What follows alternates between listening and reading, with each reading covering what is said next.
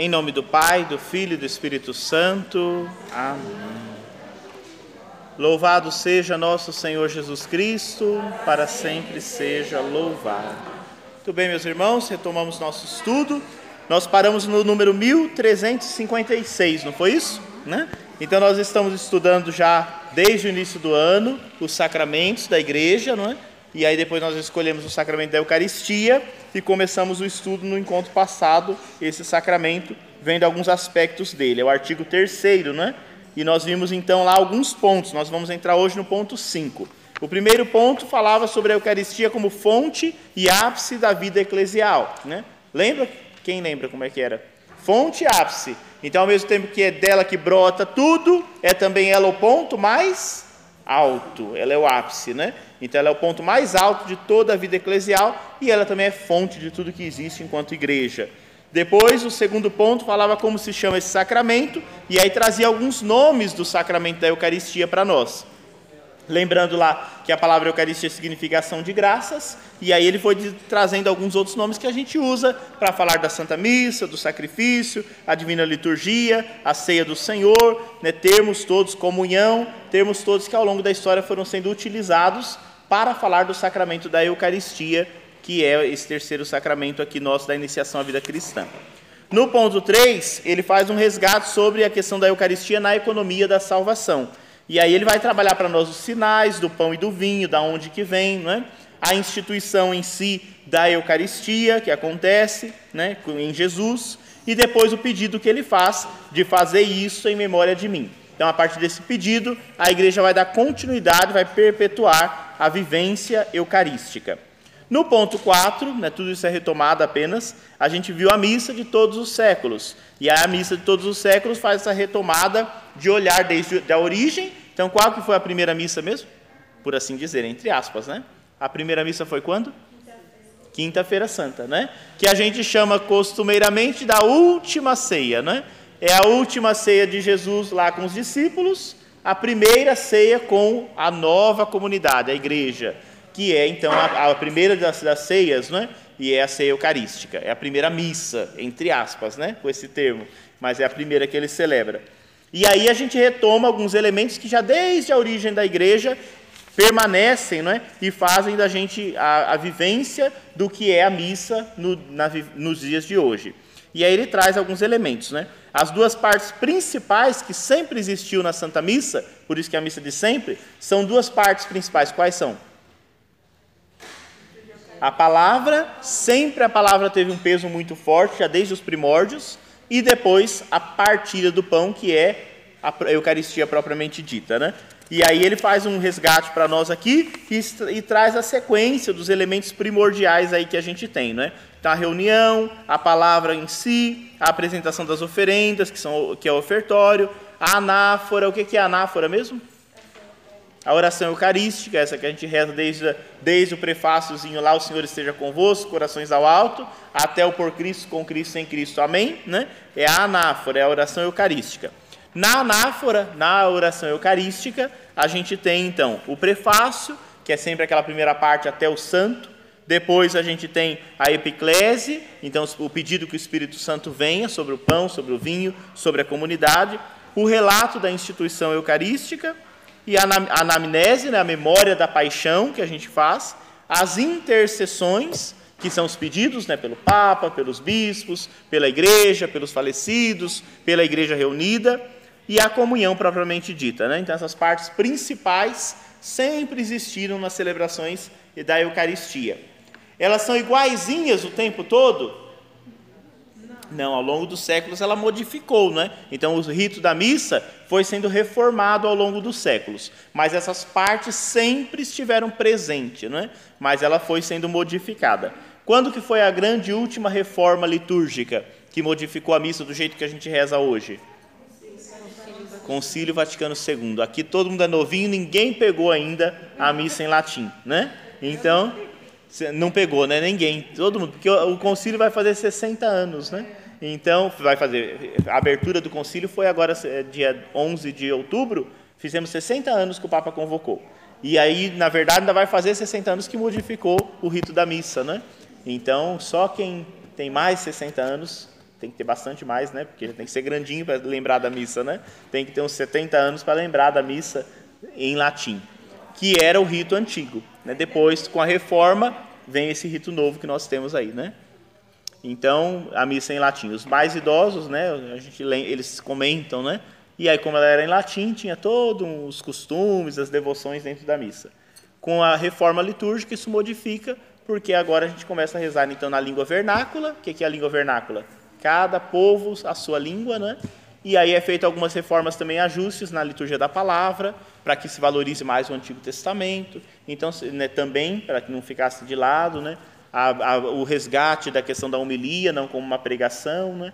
E aí entra vários outros elementos e com, que, que fazem com que a missa seja do jeitinho que ela é hoje. Então é a reforma. Quem promulga essa missa é, a, é o Papa Paulo VI, que hoje é santo, né? Então a gente fala que essa é a missa de Paulo VI. O rito antigo era de Pio V, São Pio V que eles chamam, né? Então lá de Trento. Então durou mais ou menos quase 500 anos aquela missa em latim e depois ela modificou. E antes dessa, aí era diferente. E antes, e aí era diferente. Por isso que eles retomam os elementos primordiais lá, desde a instituição por Jesus até os dias de hoje. A gente vai fazendo essa, essa passagem, né? Hoje a gente vai ver esse ponto 5 como o sacrifício sacramental, né? O que, que é o sacrifício sacramental da Santa Missa? Ação de graças, memorial e presença. Então a gente vai analisar esses três elementos: o sacrifício como ação de graças, o sacrifício como memorial e o sacrifício como presença. Então, no número 1356, nós vamos fazendo a leitura e os comentários, como a gente costuma fazer. Se os cristãos celebram a Eucaristia desde as origens e sob uma forma que em sua substância não sofreu alteração através da grande diversidade dos tempos e das liturgias, é porque temos consciência de estarmos ligados ao mandato do Senhor, dado na véspera de sua paixão. Faze isto em memória de mim. Então, como ele deu esse mandato, é por isso que a gente continua celebrando até hoje, sem grandes alterações. Mudou a língua, muda isso, muda aquilo, mas alguns, alguns elementos permanecem, sempre permanecem. Cumprindo esta ordem do Senhor, celebramos o memorial do seu sacrifício. Ao fazermos isso, oferecemos ao Pai o que ele mesmo nos deu. Então vejam, isso é interessante, né? Quando a gente faz esse memorial do sacrifício, que sacrifício? E qual foi o sacrifício de Jesus? O martírio, a morte na cruz, né? Então a gente faz uma memória da sua entrega na cruz, que foi antecipada na ceia, não foi isso? Na ceia, ele antecipa o que ele vai viver na Sexta-feira Santa. Então, na quinta, ele faz uma antecipação. Nós celebramos esse sacrifício como um memorial. E aí, nesse dia, nós oferecemos ao Pai. Então, o que é a missa? Um oferecimento ao Pai daquilo que Ele mesmo nos deu. É engraçado, né? Então, Ele nos deu algo e a gente oferece a Ele. O que, que são? Os dons da sua criação, o pão e o vinho, que pelo poder do Espírito Santo e pelas palavras de Cristo se tornaram o corpo e o sangue de Cristo o qual assim se torna real e misteriosamente presente. Então vejam, quem nos deu o dom do pão e do vinho? Deus, o Pai, que nos deu a obra da criação. Quem nos deu Jesus? O Pai, que foi entregue em nossas mãos, nas mãos da humanidade, e a humanidade o levou para a cruz. Agora nós recebemos o pão e o vinho, que pela palavra e força do Espírito Santo vai se tornar corpo e sangue. Então, um dom que Deus nos dá, nós ofertamos a Ele agora, não é? Então, é assim que a gente faz. E aí acontece, então, nesse momento da missa, a presença real e misteriosa nas espécies do pão e do vinho. Então, o pão e o vinho se transformam em corpo e sangue de Cristo. Por isso, temos de considerar a Eucaristia, primeiro, como ação de graças e louvor ao Pai então, o primeiro aspecto da Eucaristia é esse: é uma ação de graças e um louvor ao Pai, que tudo faz por nós. Depois, como um memorial sacrificial de Cristo e de seu corpo, então a gente faz memória disso, o sacrifício de Cristo ao longo de toda a sua vida e do seu corpo, que foi que pendeu no, no lenho da cruz, e também como presença de Cristo pelo poder de sua palavra e de seu espírito. Porque uma vez que a gente celebra, a presença é real. E depois que acaba a missa, deixou de ser? Não, continua. Uma vez consagrado o pão e o vinho, é o corpo e o sangue de Cristo, que deve ser é, comunhão, fonte de comunhão para toda a igreja. E aí ele vai fazer, então, a diferenciação desses três aspectos aqui para nós, né? Mas ele vai dar mais ênfase no segundo e no terceiro. O primeiro, ação de graças e louvor ao Pai. Vamos lá. A Eucaristia, sacramento da nossa salvação, realizada por Cristo na cruz, é também um sacrifício de louvor em ação de graças pela obra da criação. No sacrifício eucarístico, toda a criação amada por Deus é apresentada ao Pai por meio da morte e ressurreição de Cristo. Por Cristo, a igreja pode oferecer o sacrifício de louvor em ação de graças por tudo que Deus fez de bom, de belo e de justo na criação e na humanidade. A Eucaristia é um sacrifício de ação de graças ao Pai, uma bênção pela qual a igreja exprime seu reconhecimento a Deus por todos os seus benefícios, por tudo que ele realizou por meio da criação, da redenção e da santificação. Eucaristia significa, primeiramente, ação de graças. Então, é uma grande ação de graças por tudo que o Pai realiza em nós. E aí ele estabelece esses três elementos. O primeiro, a criação, né? é uma grande ação de graças por tudo que o Pai criou e deu para nós. A redenção, Deus não abandonou a humanidade quando ela caiu no pecado, mas ele vai redimir e redime de modo muito especial por meio da cruz de Cristo. Bom, mas a cruz de Cristo aconteceu há dois mil anos, e aí a gente tem também o terceiro que é dito a santificação, porque depois que Jesus morre, ressuscita e sobe ao Pai, o que é que o Pai envia para nós? O Espírito Santo, para que possa santificar e tornar atual toda a ação de Cristo na vida da igreja. Então vejam, a Eucaristia é uma grande ação de graças por tudo isso. Um Deus que cria, que redime e que santifica, ou seja, que nunca abandona a obra criada, né?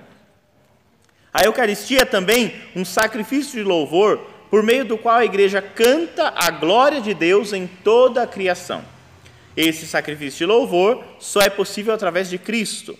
Ele une os fiéis à sua pessoa, ao seu louvor e à sua intercessão, de sorte que o sacrifício de louvor ao Pai é oferecido por Cristo e com ele para ser aceito nele.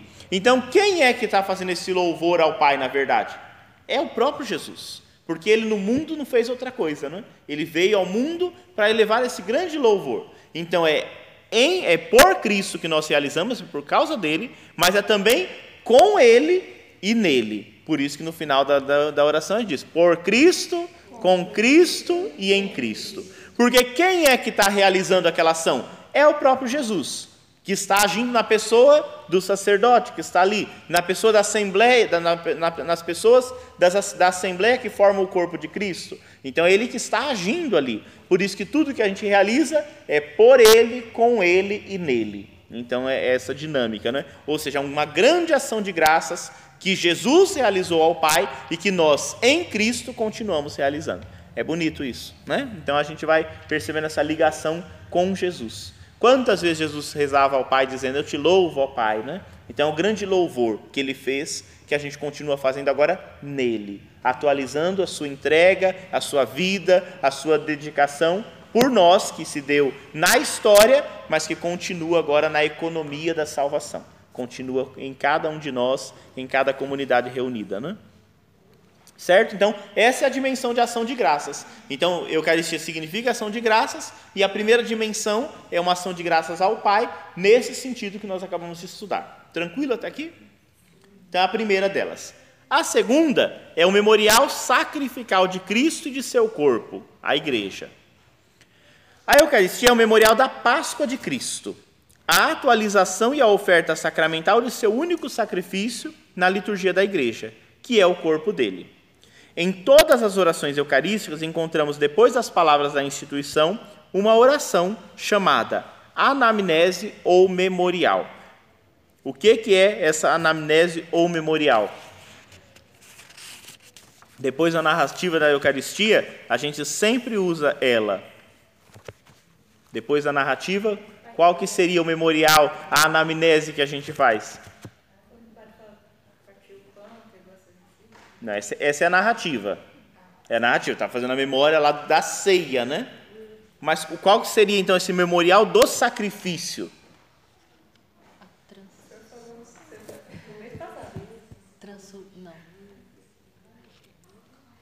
fácil. Depois que termina a narrativa da instituição, que, que é que a gente responde? Anunciamos, Senhor, a vossa morte e proclamamos a vossa ressurreição. Vinde, Senhor Jesus. É a anamnese, o que, é que a gente está fazendo aqui?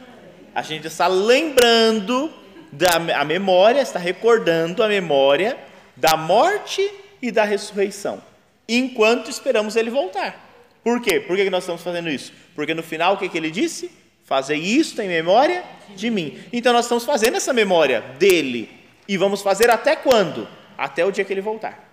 A gente só vai parar de fazer o dia que ele voltar. Né? Por isso que a gente pede, vem Senhor Jesus, que é o Maranatá, né? que já está próximo, né? o tempo do advento é o grande tempo, em que a gente pede, vem Senhor Jesus. Né? Então é esse grande tempo.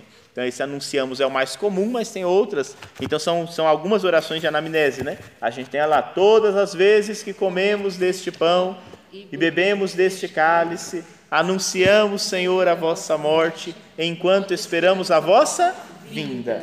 Ou então, Salvador do mundo, salvai-nos. Vós que nos libertastes pelo quê?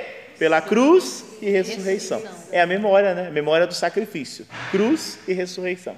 Então, a instituição da Eucaristia, o relato, a gente lembra a ceia e logo na sequência a gente recorda o que a ceia significa, o mistério da morte e ressurreição. É o mistério da Páscoa, né? Então nós sempre estamos lembrando da Páscoa do Senhor. No sentido. Hã? Daqui um mês, né, mês já é. Já é advento, exatamente. Daqui a um mês nós estamos celebra estaremos celebrando o advento, né, que aí é a festa da encarnação do Verbo, né? E aí a gente fala muito, vem Senhor Jesus, né? Porque um dia ele virá. E a gente pede, né? Então por isso que o cristão não pode ter medo do, do fim do mundo, não. Porque a gente pede toda a missa para ele vir. Não é assim? Vem, Senhor, vem, Senhor. Uma hora ele vem. E quando ele vier, a gente não tem que se preocupar, por quê? Porque estamos construindo o reino, e quem estiver construindo o reino não tem que se preocupar, né? Ai, padre, mas aí que os nossos pecados? Os pecados ele já, ele já resgatou na cruz, né? Basta a gente fazer as coisas corretas, sermos bondosos, que ele vai lapidando a gente, né? É. é. Vamos deixar as malas para trás, porque né, tem umas malas aí que não vale a pena gente carregar, né? Muito bem. No sentido da Sagrada Escritura, o memorial não é somente a lembrança dos acontecimentos passados, mas a proclamação das maravilhas que Deus realizou por todos os homens. Então vejam, isso é bonito, porque um memorial na nossa cabeça, né, uma memória, é uma recordação de uma coisa que aconteceu no passado. Né? Ah, eu tenho muitas memórias disso. Ou quando na, na sociedade né, eles fazem um memorial, né, em algum lugar onde aconteceu alguma coisa, eles levantam alguma uma escultura, alguma coisa e fazem um memorial ali a gente lembra do que aconteceu naquele lugar. Então é uma coisa muito do passado. Na Escritura, na nossa na Sagrada Escritura, a ideia de memorial não é essa da cultura judaica, mas é, é isso que ele está explicando aqui, não é? é? é? proclamar as maravilhas que Deus realizou em todos os homens. Então, quando a gente faz a memória na, no sentido litúrgico, não é só uma recordação do passado, é, uma, é um exaltar as maravilhas que Deus sempre realizou ao longo da história e quer uma maravilha maior do que o mistério da entrega do seu filho e da ressurreição dele. Então, essa é a grande maravilha que a gente recorda, não é? A celebração litúrgica desses acontecimentos torna-os, de certo modo, presentes e atuais. Então, a gente atualiza. O memorial é uma atualização. A gente recorda e faz presente. Não deixa lá no passado, a gente faz presente, né? É dessa maneira que, que Israel entende a sua libertação do Egito. Toda vez que é celebrada a Páscoa, os acontecimentos do Êxodo tornam-se presentes à memória dos crentes, para que estes conformem sua vida a eles. Então, toda vez que o judeu celebra a Páscoa, a Páscoa deles é o quê? É a libertação do Egito. Nossa, mais tempo ainda do que aconteceu com Jesus. E até hoje o judeu celebra isso. O que, que eles estão fazendo?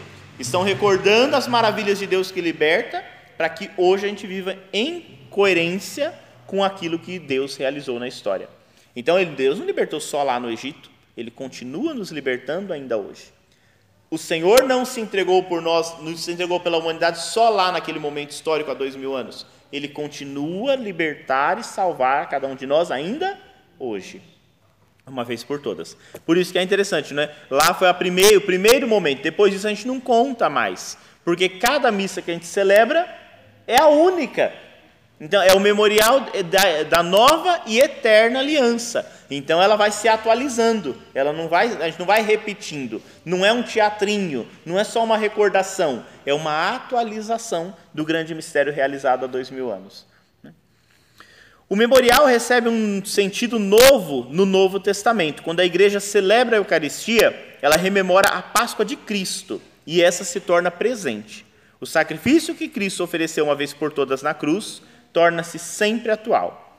Todas as vezes que se celebra no altar o sacrifício da cruz, pela qual Cristo, nessa, nessa Páscoa, foi imolado, efetua-se a obra da nossa redenção. Então, todas as vezes que isso acontece, a gente efetua a obra da nova, da nossa redenção, que aconteceu uma vez por todas. Por ser memorial da Páscoa de Cristo, a Eucaristia é também um sacrifício. Então ela não é, ela tem o caráter de sacrifício por ser essa memória da entrega de Jesus, né? O caráter sacrificial da Eucaristia é manifestado nas, suas, nas próprias palavras da instituição. Então, o que, que é o sacrifício? Na própria palavra está ali, né? Isso é o meu corpo que será entregue por a vós. Este é o cálice, este cálice é a nova aliança em meu sangue, que vai ser derramado por vós.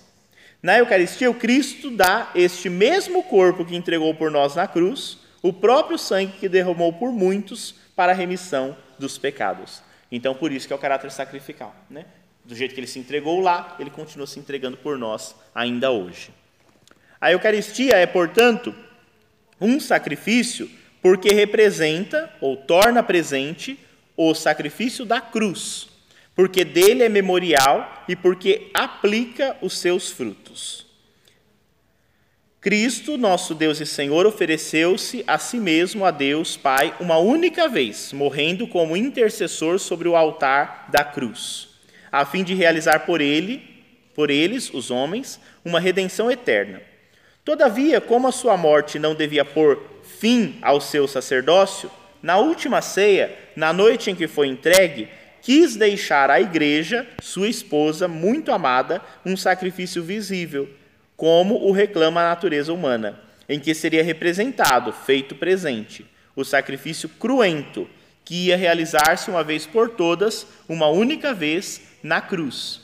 Sacrifício este cuja memória haveria de perpetuar-se até o fim dos séculos, e cuja virtude salutar haveria de aplicar-se à remissão dos pecados que cometemos a cada dia. Isso aqui é do Concílio de Trento, né? Então, em Trento reafirmou, reafirmou essa doutrina. Então, vejam, o sacrifício cruento de Jesus uma vez por todas. O que é um sacrifício cruento? De sangue, ele é, é cruel, né? Porque ele morreu de verdade, não foi uma historinha, não é? Ele morreu, ele entregou o seu sangue, ele derramou o sangue. Então foi um sacrifício cruel, né? Um sacrifício doloroso, pesado, esse sacrifício cruento, ele continua acontecendo, mas não mais de forma cruenta. Agora a gente chama ele de incruento. Por quê? Porque apesar da gente ter o corpo e o sangue de Jesus sobre o altar, não é o sangue é, humano, né? É na espécie do pão e do vinho. Então ele é um continua sendo sacrifício, mas agora ele é incruento. Por quê? Porque ele realizou isso de uma vez por todas. Então ele não quer mais o sacrifício de vítimas, ele se tornou a vítima por, por excelência. Antes de Jesus havia sacrifícios de vítimas? Sim, Sim. Dos, animais. dos animais. Né? Então no templo de Jerusalém eles matavam os animais. Mas como os animais não eram capazes de resolver o problema, então quando pecava de novo precisava de um outro animal. Então eles matavam os cordeiros, os touros, os, as pombinhas eram queimadas, né? Então os animais eram mortos ali no templo. Em Jesus cessa esse tipo de sacrifício para nós cristãos, né? porque ele foi uma vez por todas. Por isso que a gente diz que ele é o Cordeiro de Deus que tirou o pecado do mundo. Ele tira o pecado do mundo. Então já não precisa mais oferecer uma outra vítima nesse sentido, porque a única vítima foi Jesus. Ele é a eterna, não é?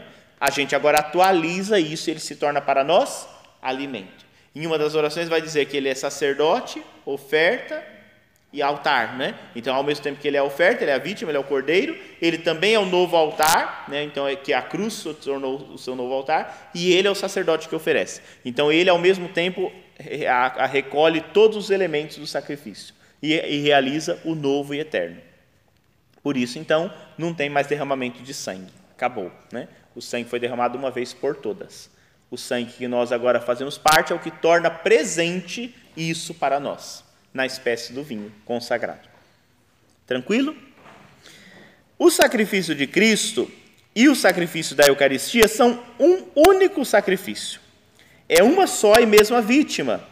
É o mesmo que oferece agora pelo ministério dos sacerdotes, que se ofereceu a si mesmo então na cruz. Apenas a maneira de oferecer difere. E porque nesse divino sacrifício que se realiza na missa, este mesmo Cristo que se ofereceu a si mesmo uma vez por todas de maneira cruenta no altar da cruz, está contido e é imolado de maneira incruenta. Esse sacrifício é verdadeiramente propiciatório. É isso que a gente acabou de comentar, né? Então agora é de uma maneira incruenta. A Eucaristia é também o sacrifício da igreja. A igreja, que é o corpo de Cristo, participa da oferta de sua cabeça com Cristo, ela mesma é oferecida inteira. Ela se une à intercessão junto ao Pai por todos os homens. Na Eucaristia, o sacrifício de Cristo se torna também o sacrifício dos membros de seu corpo. A vida dos fiéis, seu louvor, seu sofrimento, sua oração, seu trabalho são unidos ao de Cristo e a sua oferenda total, e adquirem assim um valor novo.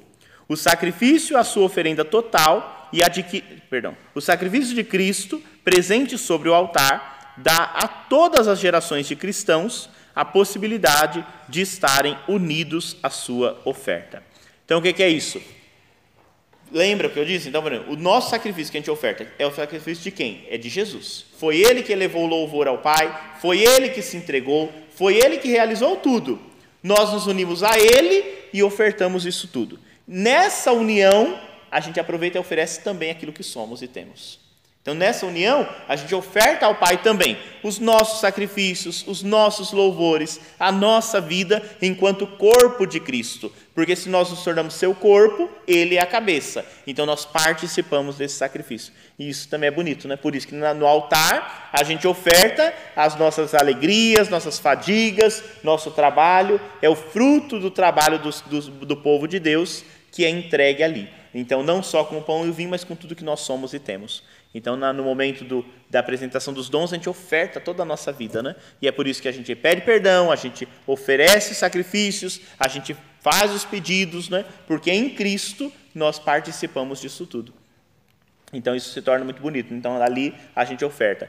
E por que, que a gente faz isso tudo? Porque a gente tem aquela dimensão sacerdotal, o povo de Deus que é um povo sacerdotal. Então, como sacerdotes, todos nós nos ofertamos. O sacerdote, que é o padre, ele oferece, ele faz isso em persona Christi. Então, na pessoa de Cristo, ele reúne todos os sacrifícios e oferta ali sobre aquele altar. Então, é uma dimensão grandiosa, né? Por isso que, então, além de estar o sacrifício de Jesus, é o sacrifício também da igreja de Jesus. E o que é a igreja de Jesus? O seu povo reunido, o corpo místico de Cristo, né?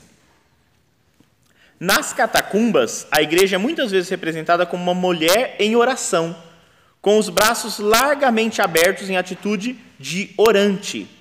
Como Cristo que estendeu os braços na cruz, ela se oferece e intercede por todos os homens por meio dele, com ele e nele. Então, é essa imagem das catacumbas que chama a imagem da orante. Então, é como se fosse uma mulher, com o passar do tempo, ela, ela vai adquirindo uma, as feições de Cristo, né? Porque a igreja não tem que se parecer com Jesus, então ela tem que se aparecer, né? Essa mulher que de braços abertos, ela vai intercedendo, ela é a orante. Ela, do jeito que Jesus estendeu os braços, ela fica estendendo. Então, nas catacumbas, eles pintavam isso no teto. Né? Então, e aí nas, nas, catacumbas originais, a gente encontra essa imagenzinha né? dessa mulher com os braços abertos, rezando, ela intercede pela igreja. Inspirados nisso, nós temos esta obra, né? uma adaptação, uma releitura, né? mas nós temos ela na nossa matriz paroquial. Quem que já viu? Lá no velário, a gente tem a imagem da orante. Então, quando você olhar em cima das relíquias, na, da, das relíquias, está um, uma, é Jesus de braços abertos, né? Mas ele tem essas feições, é a imagem da orante, né? Então é como se fosse essa mulher de braços abertos, ela está orando, ela está rezando. E embaixo dela o que, que estão? Estão as relíquias, porque ela lembra quem? O que, que aquelas relíquias lembram? Cada um de nós, né?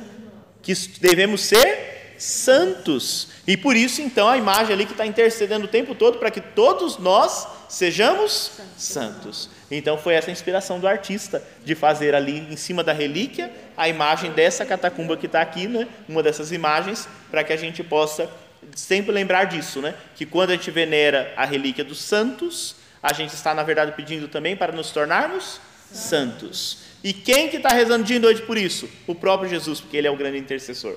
Ele que então reza dia e noite para que os seus fiéis se tornem santos, porque somos o seu corpo e devemos ser santos como o Pai do céu é santo. Né? É muito bonito lá. Quem não prestou atenção, quando for, olha para cima, está lá a imagem, essa imagem que ele está citando aqui, a gente tem. Hã? É, mas era. É que nas primeiras, a, a, a, comunidade cristã se reunia nas catacumbas na época da perseguição. Porque como não podia estar, né, então eles, eles iam nas catacumbas, que são na, lá, lá até, em, em, Roma até hoje, né, então é subterrâneo, e aí era mais fácil de se reunir. Então eles, os cristãos se reúnem lá, porque lá eles ficavam escondidos. E aí nessas catacumbas, como é que a gente sabe que isso acontecia, né? Nessas catacumbas, os cristãos começam a desenhar Aí começa a arte sacra, né? Então eles desenham. E em algumas catacumbas dessas romanas, dessas antigas, a gente tem essa imagem que a gente pintou lá. Então no teto dessas catacumbas, porque era o lugar dos mortos, né? E ali a gente começa a celebrar a vida. E aí eles começam a fazer esses símbolos. Então tem muitos símbolos cristãos que estão lá. Aquele PX que a gente usa, eles são das catacumbas. O peixinho, né, o ictus também é das catacumbas. Então vários símbolos desses antigos, a própria cruz quadradinha das catacumbas tem. Então esses símbolos todos que nós usamos hoje, eles são da origem do cristianismo. Lá quando o cristianismo passava pela perseguição e se reunia nas catacumbas, porque não podia se reunir em cima, né? Então lá ficava escondido. Até mesmo porque o povo sempre teve meio medo das catacumbas, né? Então lá eles conseguiam se reunir com mais tranquilidade, né? Também, né? Eles não podia rezar. Não podia isso. E quando se descobria, todo mundo ia preso, né? E depois naquele período da perseguição, eh, iam para os gladiadores, né? Fogo, os leões, e se tornavam espetáculos, né? Então, no Império Romano, se tornavam os espetáculos que o povo ia assistir os cristãos sendo jogados para os leões. Né? Então, por isso que tinha que se esconder bem, porque se fosse pego, acontecia isso. É, são os mártires, por isso que a gente tem muitos mártires no início, né? Porque eles eram pegos e se tornaram então motivos de diversão para o Império Romano. Né? Então, é, é assim que funciona. Lá em Roma, quando a gente for, quando vocês forem em Roma, né? O Coliseu, o Coliseu era um grande anfiteatro deles, né? Lá, lá não se tem notícia que teve tantos casos de morte de cristãos, mas também teve, né? E é bem interessante quando você entra lá, né? Porque hoje lá é um museu, mas saber que muitos cristãos derramaram seu sangue ali, né? Então, como Cristo, porque não renunciavam à fé. Então, não renunciavam, eles iam até o fim, né? É muito a história do cristianismo é muito forte, né? E a energia do lugar também, né? É, sim, sim, é, sente, é, né? sente, porque é o ambiente. É, sim. O primeiro diácono, é, o sim. tudo hum. chega a arrepiar a gente, imagina. Estar num lugar que você sabe que ali aconteceu, né? ali aconteceram essas coisas, né? Lá no Coliseu, o Papa reza todos os anos a Via Sacra, então a Via Sacra sempre termina lá no Coliseu, né? Então, até hoje, então, o Papa vai lá. Aí, quando você entra no, dentro assim, dele, tem uma cruz que João Paulo II colocou, né? Mas é um, é um ambiente assim que você chega assim, é forte mesmo o, o ambiente, né? É, um dia a gente vai. A gente vai fazer uma peregrinação, hein? Tô, tô preparando a peregrinação, hein? Tô preparando. A gente vai tentar, né? É. Vamos lá. No número 1369. A igreja inteira está unida à oferta e à intercessão de Cristo, encarregado do, mistério, do ministério de Pedro na, na igreja. O Papa está associado a cada celebração da Eucaristia em que ele é mencionado como sinal e servidor da unidade da Igreja Universal. O bispo do lugar é sempre responsável pela Eucaristia, mesmo quando é presidida por um presbítero. Por isso que a gente sempre cita o nome do Papa e do Bispo, porque ele é sempre o responsável. Seu nome é nela pronunciado para significar que é ele quem preside a igreja particular. O que é a igreja particular? É a diocese, né? Então quem preside a diocese é sempre o bispo. Em meio ao presbitério, o que é o presbitério? São todos os padres que devem ali obediência ao bispo, né? E com a assistência dos diáconos. A comunidade inteira, a comunidade intercede assim por todos os ministros que por ela e com ela oferecem o sacrifício eucarístico. Então, quando nós estamos rezando, a gente intercede por todos os servidores que ajudam para que a Eucaristia permaneça na vida da igreja, como um dom e um presente. Por isso que são citados né, em toda oração eucarística, pelos, pelo, pelo Papa, pelo Bispo e pelos ministros. Aí esses ministros são o padre e os diáconos, né? Então, os padres e os diáconos, né? Não são os ministros extraordinários, né? São os ministros ordenados, né? Os ministros extraordinários estão naquele. E todo o povo de Deus, né? Mas às vezes quando fala os ministros, a gente pensa que são os ministros da comunhão, né? Mas não é. Esses ministros aí. Em alguns lugares fala pelos bispos, padres e diáconos, né? Presbíteros e diáconos. Aí você pode ver que não fala ministros. Quando fala ministro é porque está resumindo todo mundo, né? Ministros malvados. É. Nem aqueles ministros, exatamente. Não, são esses ministros aqui da igreja. Que se considere legítima só esta Eucaristia que se faz sob a presidência do bispo ou daquele a quem este encarregou. É pelo ministério dos presbíteros que se consuma o sacrifício espiritual dos fiéis, em união com o sacrifício de Cristo, único mediador, oferecido em nome de toda a igreja na Eucaristia pelas mãos dos presbíteros de forma incruenta e sacramental até que o próprio Senhor venha. Então só é legítima a Eucaristia presidida pelo bispo ou por aqueles que ele encarregou. Quem ele encarregou? Aqueles que ele ordenou, né? Então os presbíteros legítimos, né? Então essas se tornam é, verdadeiras, né? Fora disso não é verdadeira Eucaristia. À oferenda de Cristo unem-se não somente os membros que estão ainda na terra, mas também os que já estão na glória do céu. E é por isso que a gente lembra dos falecidos. É em comunhão com a Santíssima Virgem por primeiro, né? Fazendo memória dela, assim como de todos os santos e santas que a igreja oferece o sacrifício eucarístico. Na Eucaristia, a igreja com Maria está como que ao pé da cruz, unida à oferta e à intercessão de Cristo. Então vejam, né? Qual é o lugar da Virgem Maria na Santa Missa? É só esse aqui, ó. Esse é o lugar dela, na oração eucarística, recordando que ela esteve em pé ao pé da cruz. Então esse é o lugar por excelência, né? Então ela fala, nossa, não tem, não, não tem outra. A gente põe a Ave Maria, mas a Ave Maria não faz parte do, do rito, né? No rito não tem Ave Maria porque o lugar por excelência dela é aqui na oração eucarística. Por isso que dentre os santos a única nominada é ela, né? E aí depois agora o Papa Francisco pediu que São José também, que é o seu esposo, né? Então esses dois a gente diz o nome, os outros, se for o dia, se não, entrem todos os santos, né?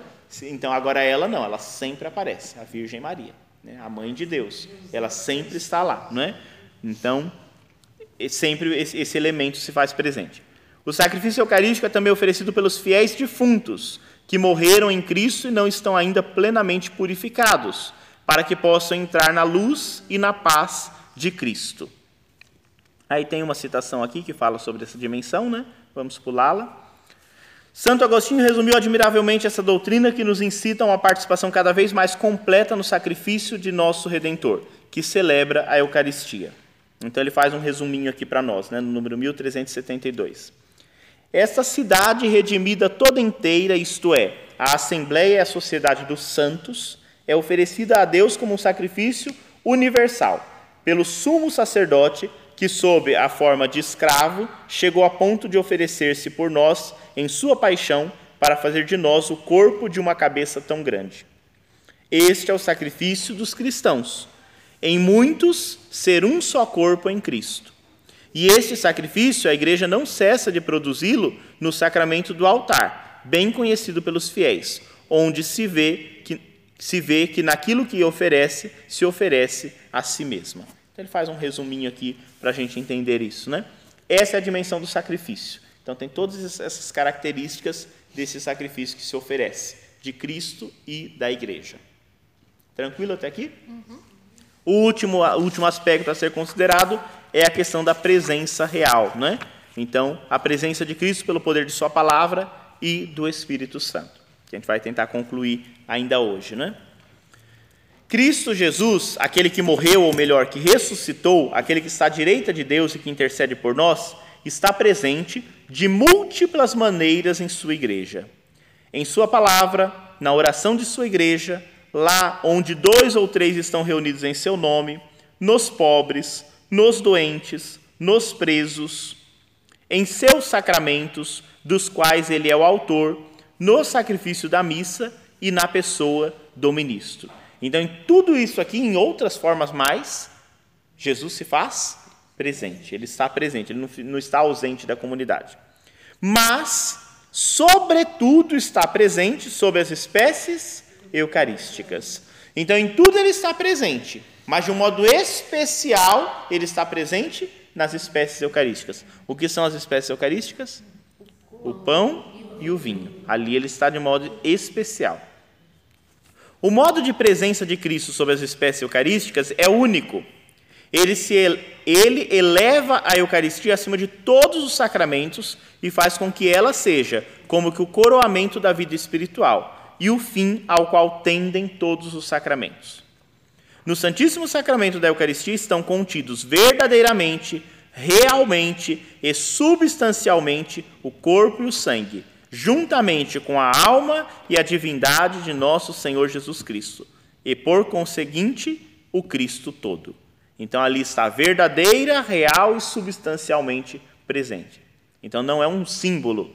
Em outros lugares ele está como um símbolo. Ali não. Ali está de maneira real e substancial. Ou seja, acontece que é o termo, né? A transubstanciação. Deixa de ser pão se torna corpo. Por isso, uma vez consagrado, a gente tem que ter todo o zelo e o amor. Né? É pela conversão do pão e do vinho no corpo e no sangue de Cristo que este se torna presente em tal sacramento. Os padres da igreja afirmam com firmeza a fé da igreja na eficácia da palavra de Cristo e da ação do Espírito Santo para operar esta conversão. Assim, São João Crisóstomo declara: Não é o homem que faz com que as coisas oferecidas se tornem corpo e sangue de Cristo, mas o próprio Cristo que foi crucificado por nós.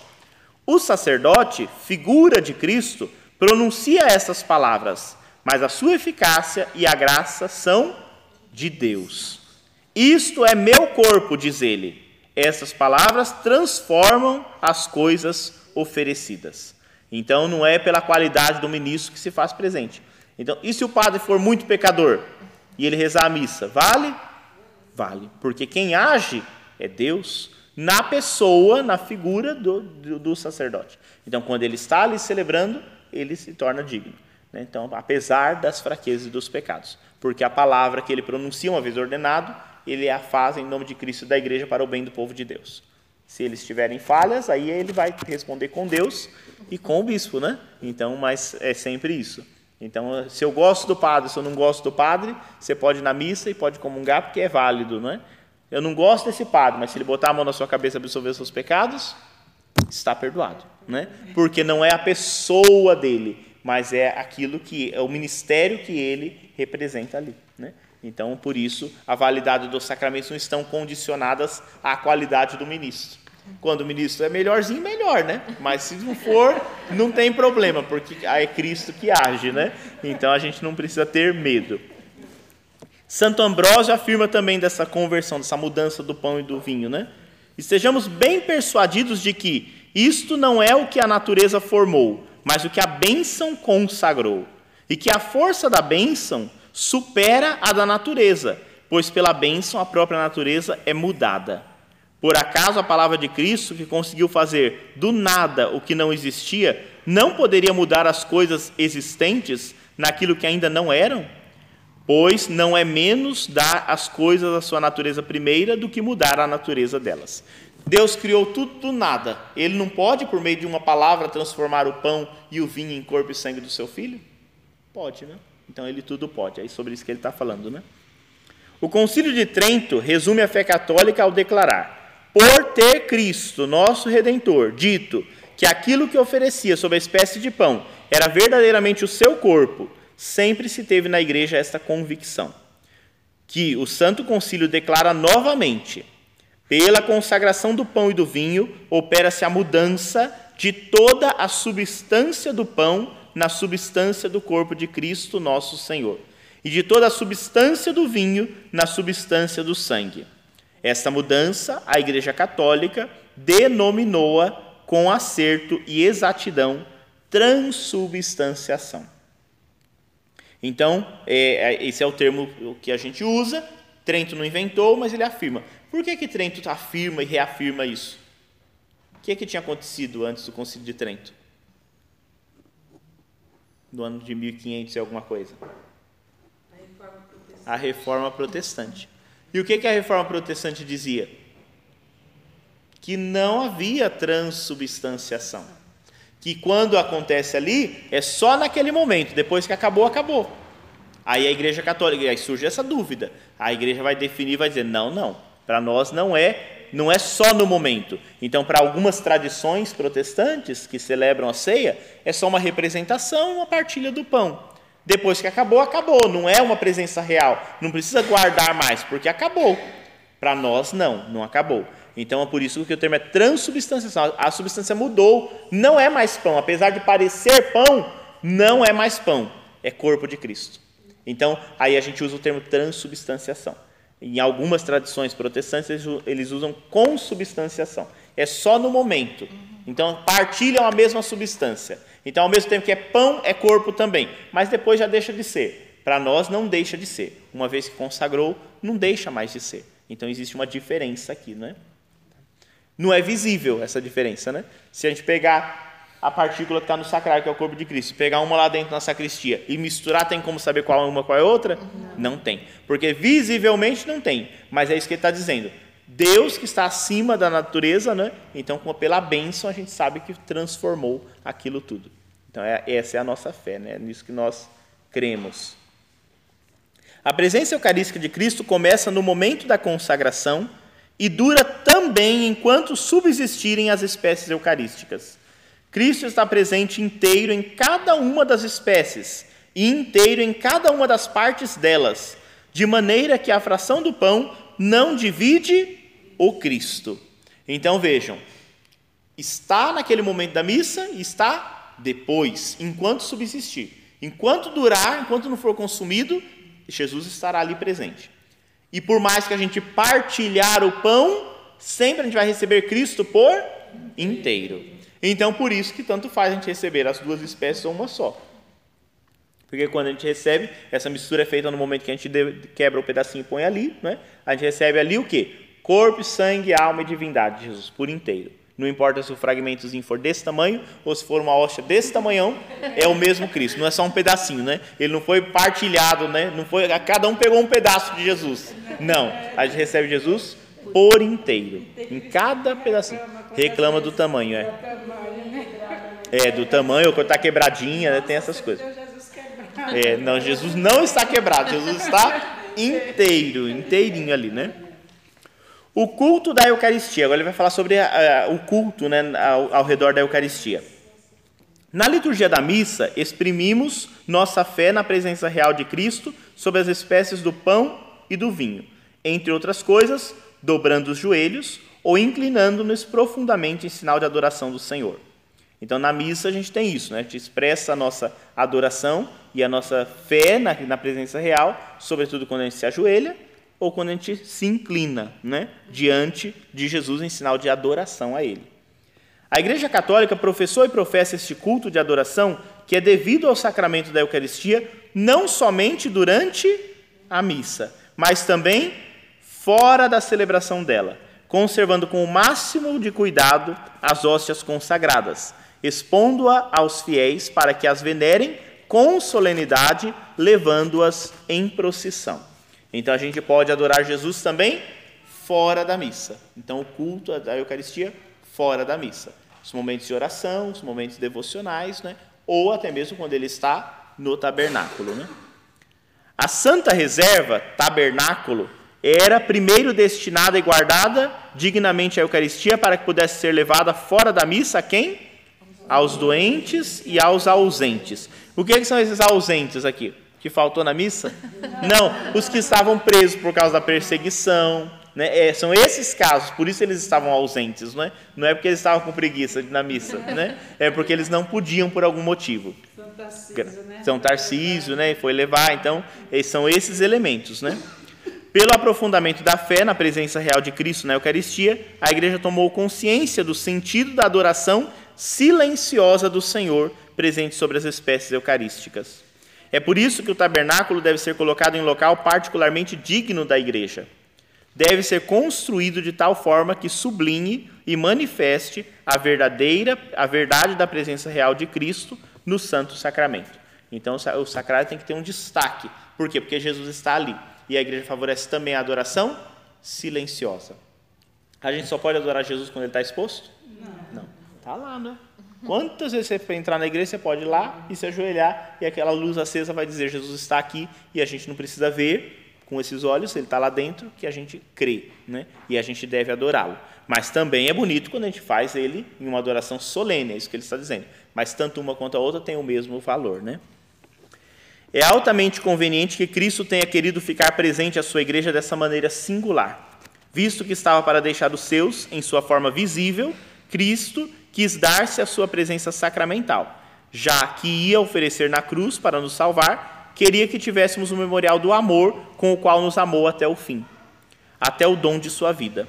Com efeito, em sua presença eucarística, ele permanece misteriosamente no meio de nós, como aquele que nos amou e que se entregou por nós, e o faz sob os sinais que exprimem e comunicam este amor. A igreja e o mundo precisam muito do culto eucarístico. Jesus nos espera neste sacramento do amor. Não regateemos o tempo para ir encontrá-lo na adoração, na contemplação cheia de fé e aberta a reparar as faltas graves e os delitos do mundo. Que a nossa adoração nunca cesse. Quem escreveu isso foi João Paulo II, né? Então ele escreveu esse, esse texto que a gente acabou de ouvir, né? Então que nunca cesse a nossa adoração. Então sempre buscar essa adoração a presença do verdadeiro corpo de Cristo, do verdadeiro sangue de Cristo nesse sacramento, não se pode descobrir pelos sentidos, diz Santo Tomás, mas só com fé, baseada na autoridade de Deus. Por isso, comentando o texto de São Lucas, né, o texto que diz: Isto é o meu corpo que será entregue por vós, São Cirilo declara: Não pergunte se é ou não é verdade, aceite com fé as palavras do Senhor porque ele que é a verdade não mente. Por que, que é? Porque ele disse, né? Isto é o meu corpo. Ele disse, e ele não mente, disse Cirilo. Então, se nós tivermos dúvidas, que a gente acredite naquele que mandou a gente fazer isso. E quem foi que mandou? É Jesus. Então, a gente, se a gente duvida, a gente está duvidando no fundo de Jesus, né? Porque foi ele quem disse isso. E aí aqui ele traz essa oração, né? O Adoro te Devote, que virou até música e tudo mais, né? É uma oração, então, da igreja que ressalta esse sentido de adoração. Então, ela é muito é uma oração antiga, né, bonita, e aí dessas foram surgindo muitas outras mais. É, bom, o nosso horário já já ultrapassou. E a gente, bom, só tem mais dois pontos que aí a gente vê no próximo encontro que é o último, né? E aí a gente conclui certinho esse sacramento da Eucaristia que aí a gente vai falar então sobre o banquete eucarístico no próximo e a Eucaristia como um penhor da glória futura, que é a questão escatológica, né? Então que nos conduz para a vida eterna. Por isso eu queria terminar com vocês fazendo a oração, né? Que está aqui com a gente, né? O Adoro te devote, né? Para que a gente possa rezar juntos aqui e assim concluir nosso encontro de hoje, né? Então a linguagem aqui não é tão fácil, né? Porque é, é a tradução do latim, mas vamos rezar juntos essa oração então, né? Com devoção te adoro, latente divindade, que sob essas figuras te escondes na verdade. Meu coração de pleno, sujeito a ti, obedece, pois que em te contemplando, todo ele desfalece. A vista, o tato, o gosto, certo jamais te alcança pela audição somente te creem com segurança. Creio em tudo o que disse, de Deus, Filho, o Cordeiro. Nada é mais da verdade que tal voz verdadeiro. Então, não é bonito, né? E aí foram surgindo as orações, é, muitas orações, muitos cantos. Os cantos antigos de adoração trazem muito essas doutrinas todas, né? Então a gente tem vários deles, né? nos momentos de adoração a gente vai cantando ali, aí por isso que alguns têm umas palavras meio difíceis, mas eles vêm dessa longa tradição da igreja que vai nos mostrando esta doutrina, que parece ser uma doutrina muito difícil, mas que não é tão difícil assim de compreender e entender, né? Então, a doutrina da transubstanciação. É assim que nós cremos. Então, na Eucaristia, no corpo e no sangue, não está Jesus representado, está Jesus real. Então, não é um símbolo, porque um símbolo é isso. Você colocou o símbolo ali, depois a gente joga fora o símbolo, né? O corpo e o sangue de Cristo não, é diferente, né? Então, o corpo e o sangue de Cristo é para ser comungado. E aí a gente aproveita para adorar. Mas sempre lembremos, né? A reserva que fica é para quem? Os enfermos, Os enfermos né? E aí a gente aproveita para adorá-lo porque ele está ali na presença real. E ali a gente vai ofertando os nossos sacrifícios, né? Mas a Eucaristia, e é isso que ele vai trabalhar no próximo, ela tem uma dimensão também do banquete. Então ela é alimento, a gente não pode esquecer disso, né? Então o valor da adoração fora da missa, ele é bonito, ele é importante, mas ele não substitui a missa, porque na missa a gente comunga, a gente participa, né, do banquete, que é o que ele vai trabalhar a dimensão do banquete na próxima, né? Então hoje a gente trabalhou bastante a dimensão do sacrifício, da entrega da cruz, mas ela também tem a dimensão da refeição, do banquete. Ela é uma ceia, onde nós somos convidados para comer e beber. Né? Tomai comei, tomai, bebei. Então ela é para isso. Né? E o sangue de Cristo a gente não guarda, ele é sempre consumido dentro da celebração. O corpo de Cristo a gente reserva para os enfermos e doentes e para a nossa adoração também, para alimentar a oração fora da missa. Né? Então alimenta a nossa vida espiritual. Certo? Muito bem, rezados estamos, vamos pedir que Nossa Senhora nos ajude, não é? Para que ela, ela que de fato muito amou o Senhor, nos ajude a amar e adorar o seu Filho Jesus presente na Sagrada Eucaristia. Ave Maria, cheia de graça, o Senhor é convosco, bendita sois vós entre as mulheres, bendito é o fruto do vosso ventre, Jesus. Santa Maria, Mãe de Deus, rogai por nós, pecadores, agora e na hora de nossa morte. Amém. O Senhor esteja convosco. Ele está no meio de nós. Abençoe-vos o Deus Todo-Poderoso, Pai, Filho e Espírito Santo. Amém.